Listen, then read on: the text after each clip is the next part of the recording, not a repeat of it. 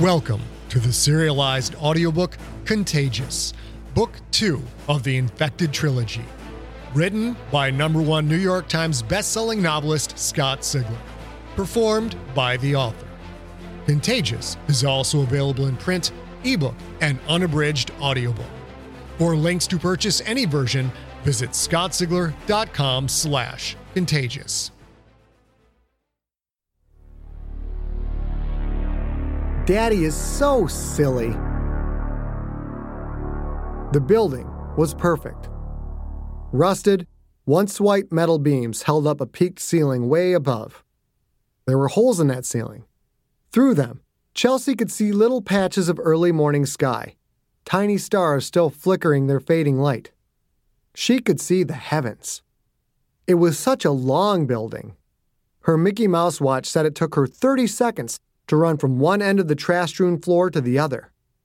On one side of the building, a second deck and even a third deck looked out over a long, open, central area. There was lots of graffiti, some naughty words, too. If anyone else came in to paint bad words, Chelsea would have Mr. Jenkins take care of them. They'd found a big entrance in the back. Mr. Jenkins called it a loading dock. Up above was a metal roll up door, stuck three quarters of the way open. Mr. Jenkins said it worked exactly like a roll of paper towels, that people used to just pull it down, but it was rusty and broken.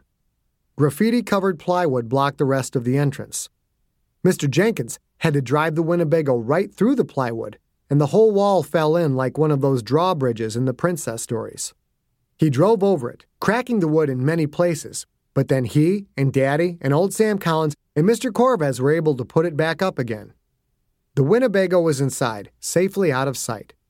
Which was good, because right about the time they put that plywood back, Chelsea sensed that the dollies were almost ready to come out and play.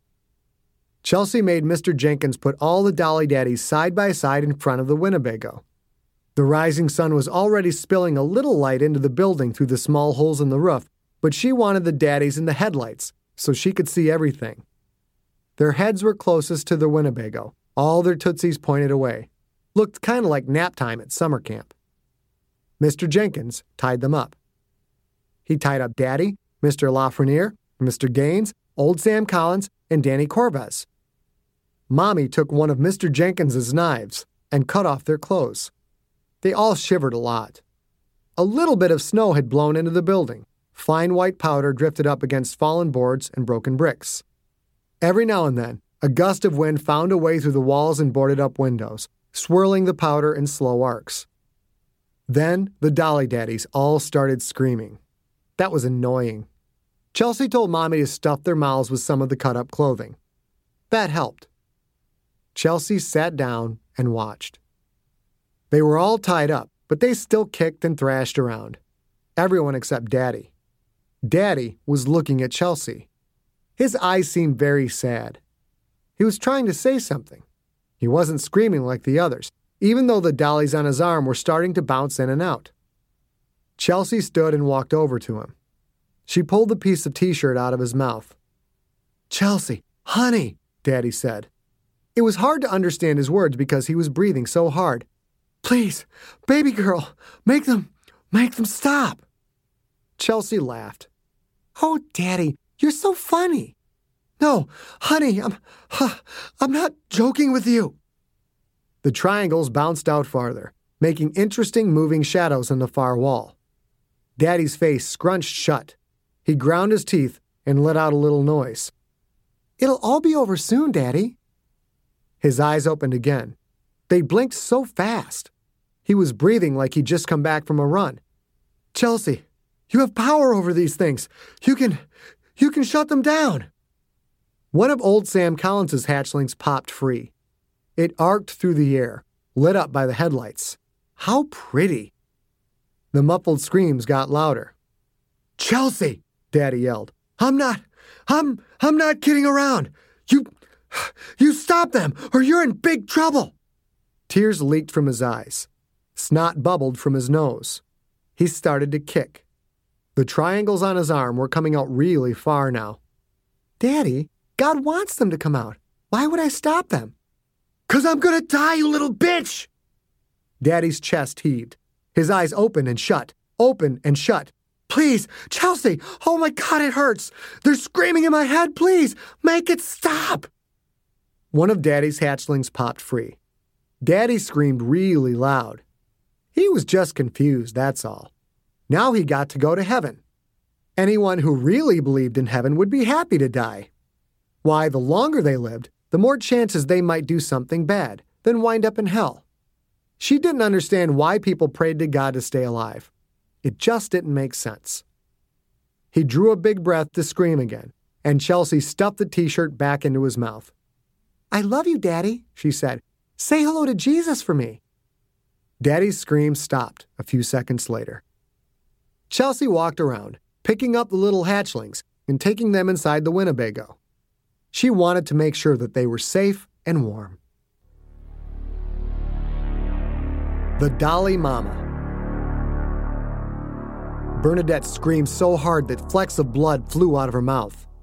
The containment cell walls would have muffled most of the sound, but Margaret had insisted that the room's microphones pump the audio throughout the com system. If the men were going to let Bernadette Smith die, Margaret would make sure they heard every last second of it. Dew was there, so was Clarence. Daniel Chapman was there as well, holding a handheld high def camera.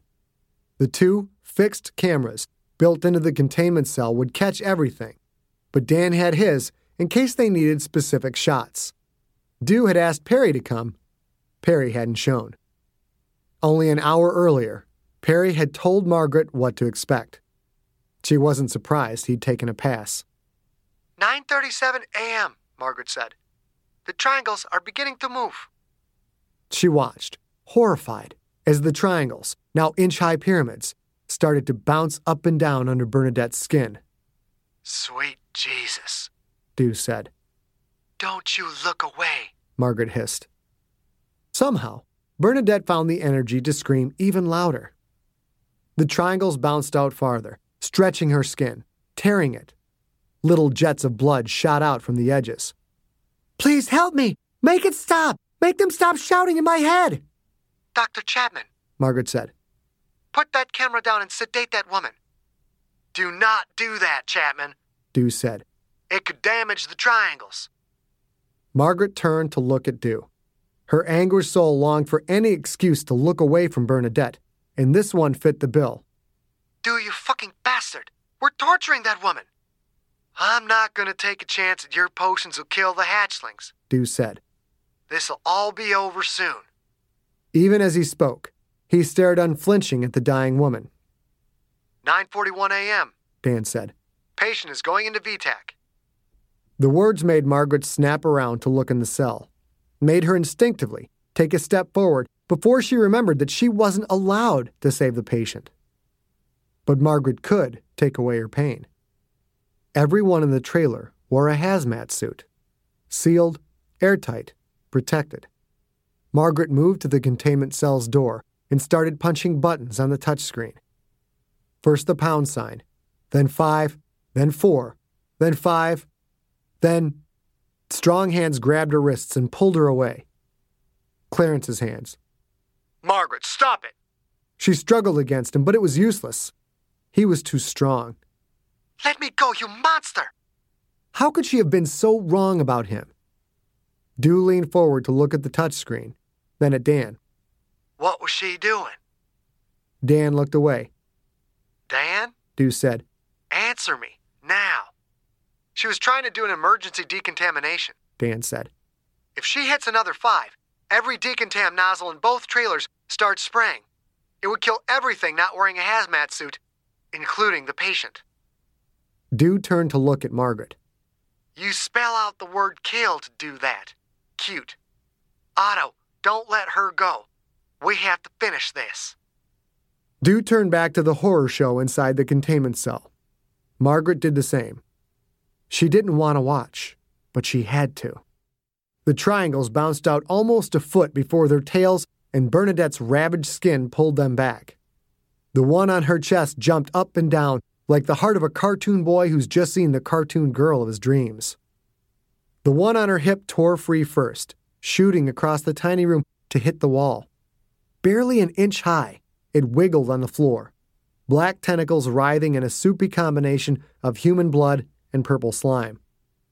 Her arm went next. The hatchling severed the artery as it launched free, spraying blood all over the clear containment cell wall. The heartbeat monitor beeped out an erratic, panicked pace without rhythm.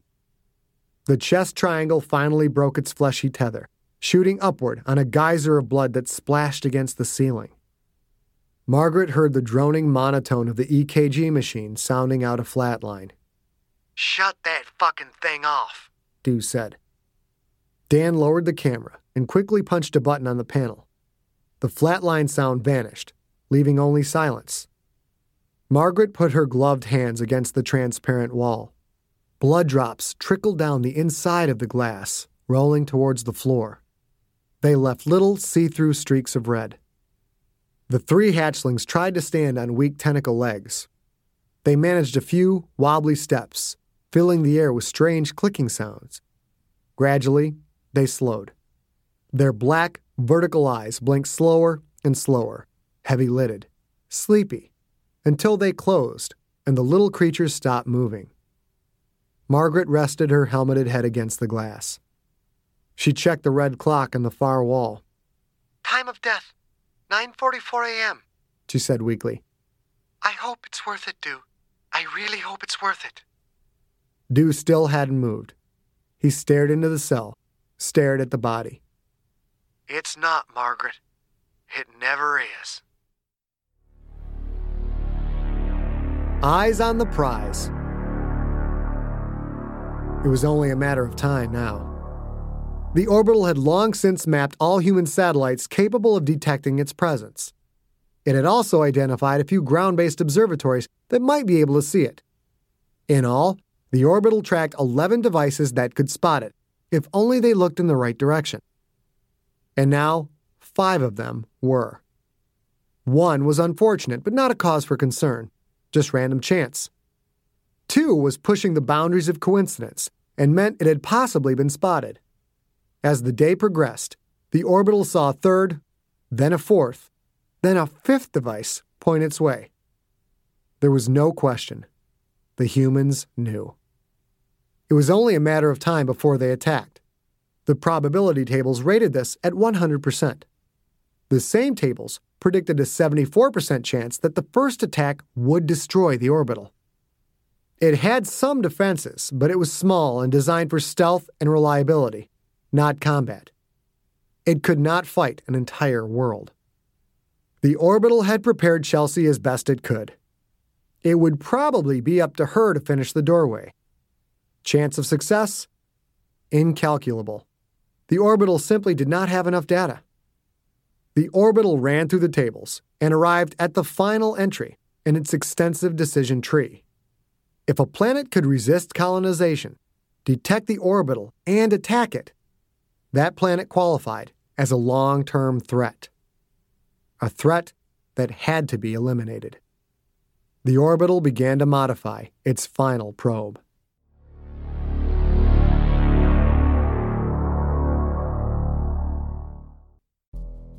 In the climate ravaged world of 2072, the city of Pura stands as a miraculous green haven. Pura is a geoengineered paradise that protects its fortunate residents from the global catastrophes of heat domes, fires, floods, and droughts.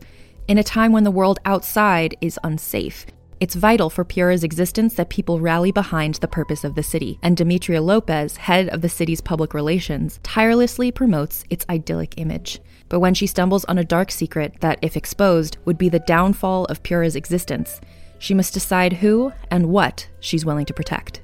From Wondery, the makers of Academy and Dr. Death, The Last City stars actors Rhea Seehorn, Jeannie Tirado, and Maury Sterling. Follow The Last City on the Wondery app or wherever you get your podcasts. You can binge all episodes of The Last City early and ad-free right now by joining Wondery Plus.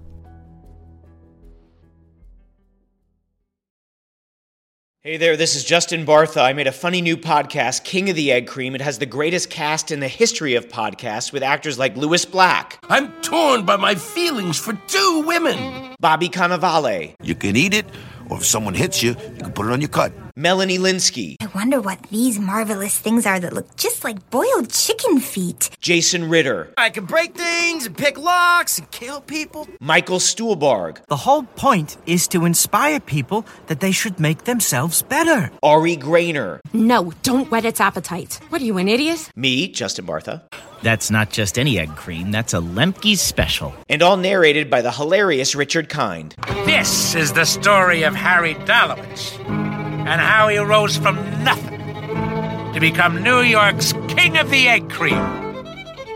So if you like funny true stories, come listen to King of the Egg Cream, available wherever you get your podcasts. Peekaboo, we see you.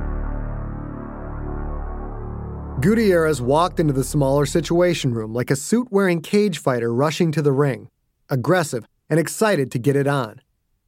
Tom Maskell and Vanessa Colburn trailed in his wake, the boxer's entourage shining with their own intense auras. Ah, Murray thought, the energy of youth.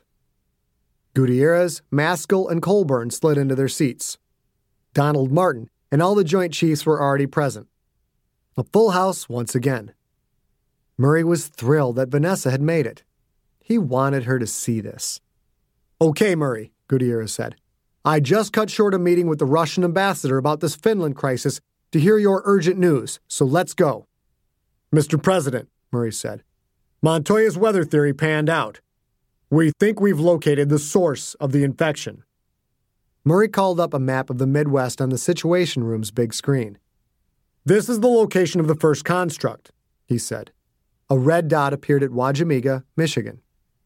These blue dots represent approximate locations of the host seven days before we attacked that construct, and the green lines represent wind direction. Gutierrez studied the map briefly, then nodded. And here is the same information for the hosts associated with Mather, South Bloomingville, Glidden, and Gaylord, Michigan. As Murray spoke each city's name, he added a yellow dot to the map. This information provided enough data to triangulate a specific search zone. Murray tapped some more keys. The map zoomed in on a grid that included southwest Michigan, northwest Ohio, and northeast Indiana. But that's still a huge area, Gutierrez said. Yes, sir, Murray said, but it helped us focus the hunt. It took our image processing computers three days to identify visual anomalies, but by doing so, we found this. Murray clicked the keys again. The map vanished, replaced by a grainy photo of what looked like a translucent, teardrop shaped rock pointed at both ends. All of them, including Vanessa, sat back in their chairs. Murray felt like a conductor reaching the emotional apex of a symphony. The room filled with excitement and relief. They finally had a target. They could finally hit back. Son of a bitch, Gutierrez said. NASA is convinced it's artificial, Murray said. It's very small, about the size of a beer keg. How could we have not seen this? There's a lot here we don't understand, sir, Murray said. The thing is stationary, hovering 40 miles above South Bend, Indiana. The object seems to bend light around it, which makes it basically invisible, but the image analysts identified a visual fluctuation. They had to write a program that combined images from five different sources, then create this computer generated model. So this isn't a real picture. No, sir, Murray said. They explained it to me with an analogy. Imagine a contact lens dropped in a swimming pool. It's not actually invisible, but if you don't know the contact lens is there, you're never going to see it. If I tell you to look in one corner at the shallow end, forget the rest of the pool, look for something that might stand out just a little, and you had a dozen people helping you, eventually, you'd see the lens and figure out what it is. NASA doesn't know how the thing can just hover there. It doesn't drift. It should take a ton of energy to keep something stationary like that, yet it doesn't give off an energy signature. That's supposed to be impossible. How impossible? As in, contrary to the laws of physics, impossible, Murray said. But it's there all the same. Gutierrez stared at the fuzzy double teardrop up on the screen. Are there more of these objects? Now that they know exactly what anomalies to look for, they're doing global searches. This object appears to be the only one of its kind. Why us? Gutierrez asked. Why not Russia? Or China? What does NASA say about that? They think it was just bad luck, Mr. President. If this really is an alien craft, it probably locked in over the first landmass it found. We'll probably never know unless you want to try and communicate with it. Communicate? Gutierrez laughed. It's already communicated. Its message is loud and clear. This is amazing. Murray, your team is just amazing. And no, I don't want to try and communicate with this thing. I want to blow it out of the goddamn sky. We thought you might choose that option, Murray said. General Monroe? Murray sat as the Air Force general rose to discuss his attack plan. Murray looked across the table and saw that Vanessa was watching him, not the screen. She wore her normally cold expression, but Murray was learning how to read her. On her best day, she couldn't hope to ever match the show Murray had just put on, and she knew it. Did the corners of her mouth reveal just a touch of envy? He turned his attention back to the screen and watched General Monroe outline his strategy. General Charlie Ogden. No point in calling himself a colonel anymore. As Chelsea's top military leader, now he truly was a general. He could promote Cope while he was at it, but why bother? Corporal Cope had such a nice ring to it. What's the latest from Whiskey Company, Corporal? Captain Lodge reports zero traffic at all checkpoints, Cope said. He suspects that your readiness drill is actually a way for you to get X ray company into heated tents while his men stand out in the cold. Sergeant Major Nielsen also called, wanted me to tell him on the sly if you had an op plan and if he could get in on it. And what did you tell him? I told him this was just a boring drill, sir, Cope said. And I took the liberty of suggesting that if he snooped around for more information, you'd have him on the first transfer back to Fort Bragg. Ogden smiled. Cope showed initiative, and Ogden needed that kind of person around. Better a clever corporal than a stupid lieutenant. Pack up my things, Corporal. I'll be leaving tonight. Cope moved off to pack Ogden's clothes and effects. General Charlie Ogden couldn't wait for nightfall. He couldn't wait to drive down to Detroit to actually meet Chelsea. But it was only 1430, and he couldn't make the sun move faster across the sky. He needed the time to plan anyway. 46 hours to go. If the gate opened up undetected, everything would work out fine. General Ogden's job, however, was to assume that the gate would not go undetected. The primary threat remained the division ready force from the 82nd Airborne. 600 soldiers, probably eight hours away from parachuting in on top of any trouble spot. He had at best 120 men. No matter what strategy he created, he couldn't hold out for long against 5 to 1 odds. That meant he had to make sure any battle ended before the DRF could fully respond. An eight hour window. Far inside that eight hour window, however, sat the other two Domrec companies waiting at Fort Bragg. 240 men he'd led himself. If alerted, they could deploy in Detroit potentially within two hours. How could he keep them out of the game entirely? And even that didn't account for the forces already in the area Detroit police, cops from surrounding suburbs, SWAT teams, and Michigan State Police. Not as heavily armed, not as well trained, but a lot of guns was still a lot of guns. He'd also have to find a way to tie up all of those. If conflict came, Ogden would have no air support. His men would face Apaches, Ospreys, F 15s, and probably even a squadron of A 10 tank killer fighters stationed at the Selfridge Air National Guard Base 30 minutes north of Detroit. So that was the scenario. Do everything possible to keep things quiet, to keep a fight from breaking out.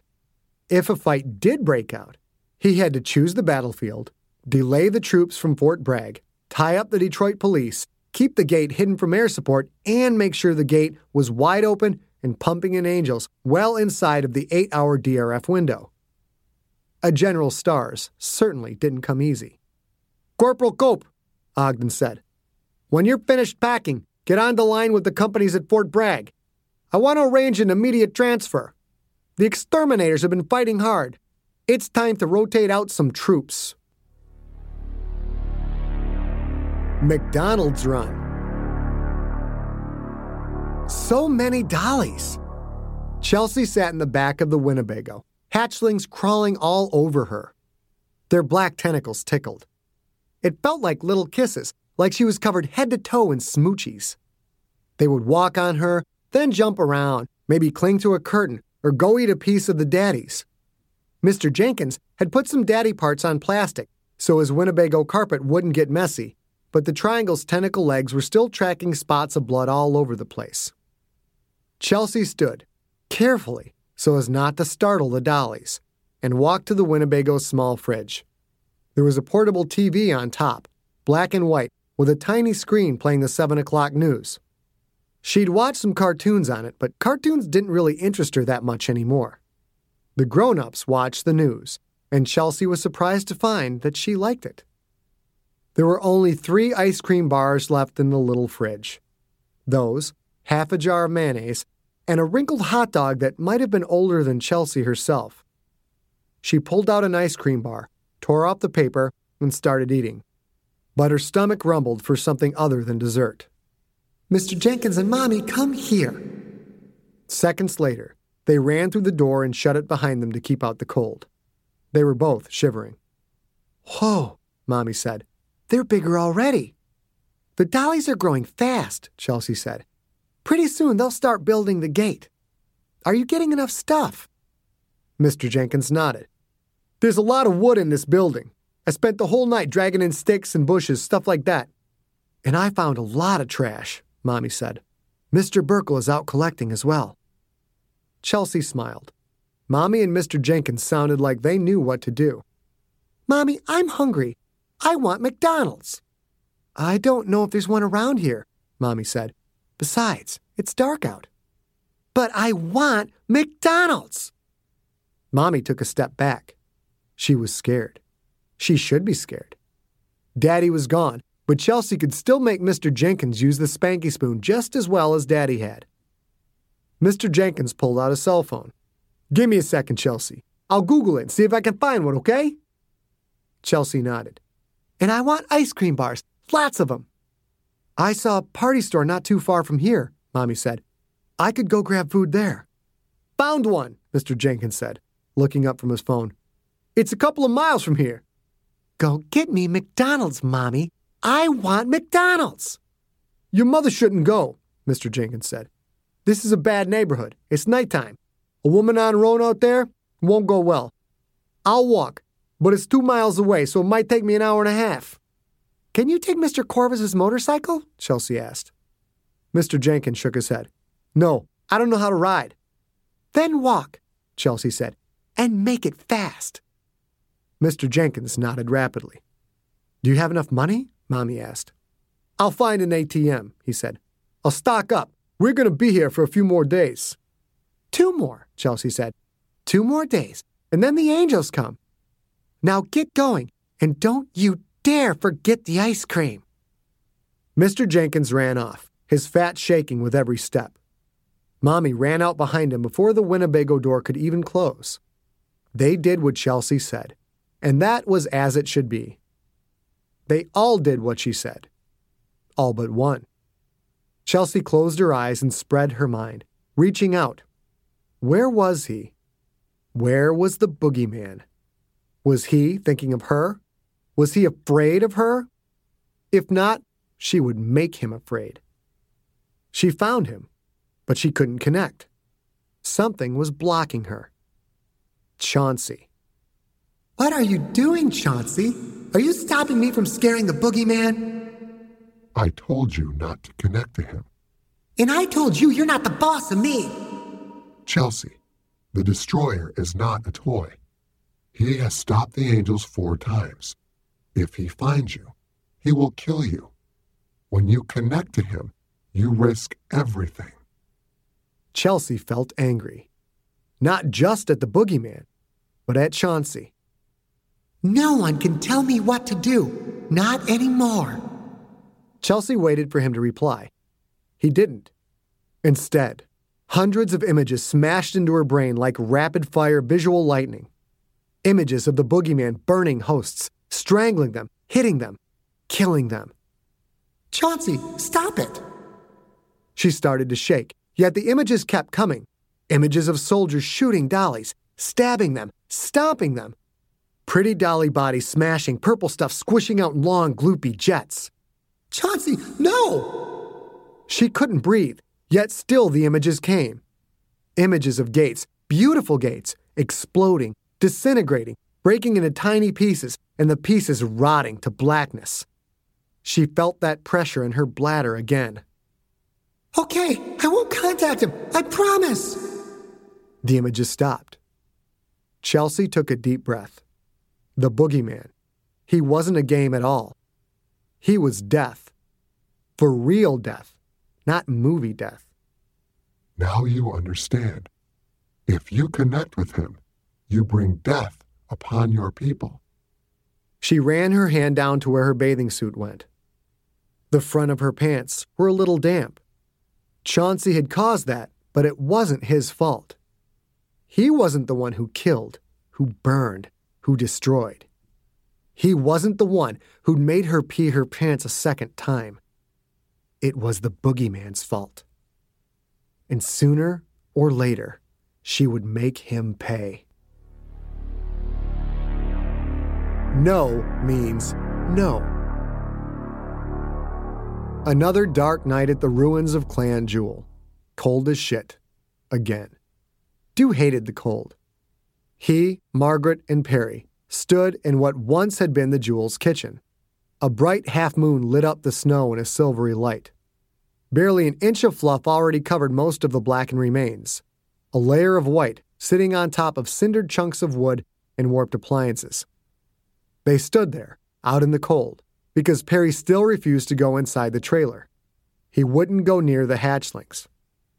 Perry, they're locked in individual cages, Margaret said. They can't get to you. She had changed. Dew could hear it in her voice. So much anger in her now, so different from the Margaret Montoya he'd met months ago. She'd changed after Amos, devastated. But now now, an unhealthy dose of rage brewed in her little chest. There's no way they can get out of those cages, she said. It's not that, Perry said. His words sounded strained, broken, as if he had to work to complete a sentence. He stood still, but his upper body bobbed slightly back and forth. Perry, Dew said, you gotta sack up. Perry shook his head, shook it violently, made him look like a retarded dog. Look, Dew said. Something is blocking you, but if you're close to the triangles, you can hear? Perry nodded. Yeah. When I was standing right there, I could hear them. I could hear her. That's the point, Dew said. We don't know where the next gate is, Perry. The jewels have to be there. If we find them, we find the gate. Chelsea talked to you. You have to go back in there and see if she makes contact again. You have to do this, Margaret said, her voice tight and cold. We are not going to let that woman have died for nothing. Perry shook his head again. His eyes remained wide, his nostrils flaring with each breath. Perry, Margaret said, you fought through so much. Tell me why you're afraid of this little girl. She's not a little girl anymore, Perry said. She's something else. She can she can make people do things. We're with you, kid, Dew said. We'll be right there, okay? The answer is no, Dew, Perry said. You have to stop asking me to go in there. You just have to. Those hatchlings are in their own little cages, Dew said. They cannot get to you. You need to stop being such a pussy. And Dew never saw Perry's hand, not even a blur. One second, he was shaking and nodding like a rabid St. Bernard. The next Dew felt a cast iron vice on his throat, and his feet dangled a foot off the ground. You don't get it, Perry screamed. You just don't get it. Dew clawed at Perry's fingers, trying to isolate one, to bend it back and break it. But even the kid's fingers were strong. Dew couldn't pry one free. Margaret grabbed Perry's arm. She might as well have swung from a tree limb for all the effect she had. Perry, put him down. Perry shook Dew. Shook him. Dew's vision blacked out for a moment, then came back. He had only a few seconds left. He kicked out, clumsily, trying to get his actions under control. One foot connected, but he'd kicked Margaret, not Perry. She grabbed at her left thigh and fell to the ground. Dew suddenly found himself down there as well, coughing and spitting. Perry was so big, so strong, so fast. Dew now knew it had been nothing but dumb luck he'd won that fight. I'm not afraid of what she'll do to me, Perry screamed. I'm afraid of what she'll make me do to you. Dew rolled onto his back and looked up. Sooty snow melted into the seat of his pants. Perry was bent over him, staring down with insane eyes.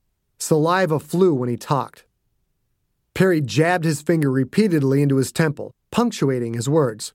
Don't you get it? They rewrote my fucking brain. And when I go near those triangles, I can hear her. She's fucking powerful, man. I don't want you to end up like Bill. She told me to kill you. Dew hawked a loogie and spit. It came out thick with blood. So why didn't you? Perry didn't say anything. The insanity slowly left his eyes. Why? Dew said. If she's so powerful, why didn't you just kill me when she told you to? Why didn't you just kill me now? Because. Because you can take me. You can beat me up. Dew laughed, but the pain in his throat changed the laugh to a cough. Kid, you could have broken my neck just now. You didn't. So if this little girl has control over you, why am I still alive? The insane look faded away completely. Perry stood straight, stared at Dew for a few more seconds, then turned and walked away. Margaret rose to one knee. Her hands held her left thigh, and her face was wrinkled with pain. You kicked me. Sorry, Dew said. My aim was off. I can't imagine why. Dew slowly got to his feet, then reached down and helped Margaret up. She let out a long breath. Jesus, she said. You're not the most sensitive guy in the world, are you? You need to stop being such a pussy? Did you really think that was going to motivate him somehow? He's a guy, Dew said. That kind of thing usually works with us. Margaret shook her head. Can't you men ever just talk something out? You're right. Women are so much more logical, Dew said. Maybe I should have shown him my boxer size technique. Margaret rolled her eyes. Fine, you've got me there. But hear me, Dew. Marcus and Gitch are in the trailer mopping up Bernadette's blood. You will get Perry to go in there and talk to those things, or that woman died for nothing. She pointed her finger in Dew's face. Do you understand me? Such anger in those eyes. She didn't even look like Margot anymore. This was a new woman, one he'd helped create. I understand, Dew said. I'll get through to him. Margaret walked back to the trailer, leaving Dew alone in the burned out, snow covered kitchen. You have been listening to Contagious, Book 2 of the Infected Trilogy, written by Scott Sigler, performed by the author, produced by Empty Set Entertainment. Every five minutes, a transplant candidate dies while waiting for a compatible heart, liver, or kidney. Imagine a technology that could provide those life saving transplant organs for a high price, and imagine what a company would do to monopolize that technology. On a remote island in Lake Superior, a team of geneticists unlocks this holy grail of medicine by reverse engineering the genomes of all mammals, creating an animal with organs perfectly suitable for human transplantation. They envisioned a docile herd animal, but one team member had another, darker vision. This ancestor is anything but docile. The team's work spawns something big, something evil, something very, very hungry. Ancestor is a complete serialized fiction podcast by number one New York Times bestselling novelist Scott Sigler, with all episodes available. Binge the entire story now on Apple Podcasts, Spotify, or wherever you listen to podcasts.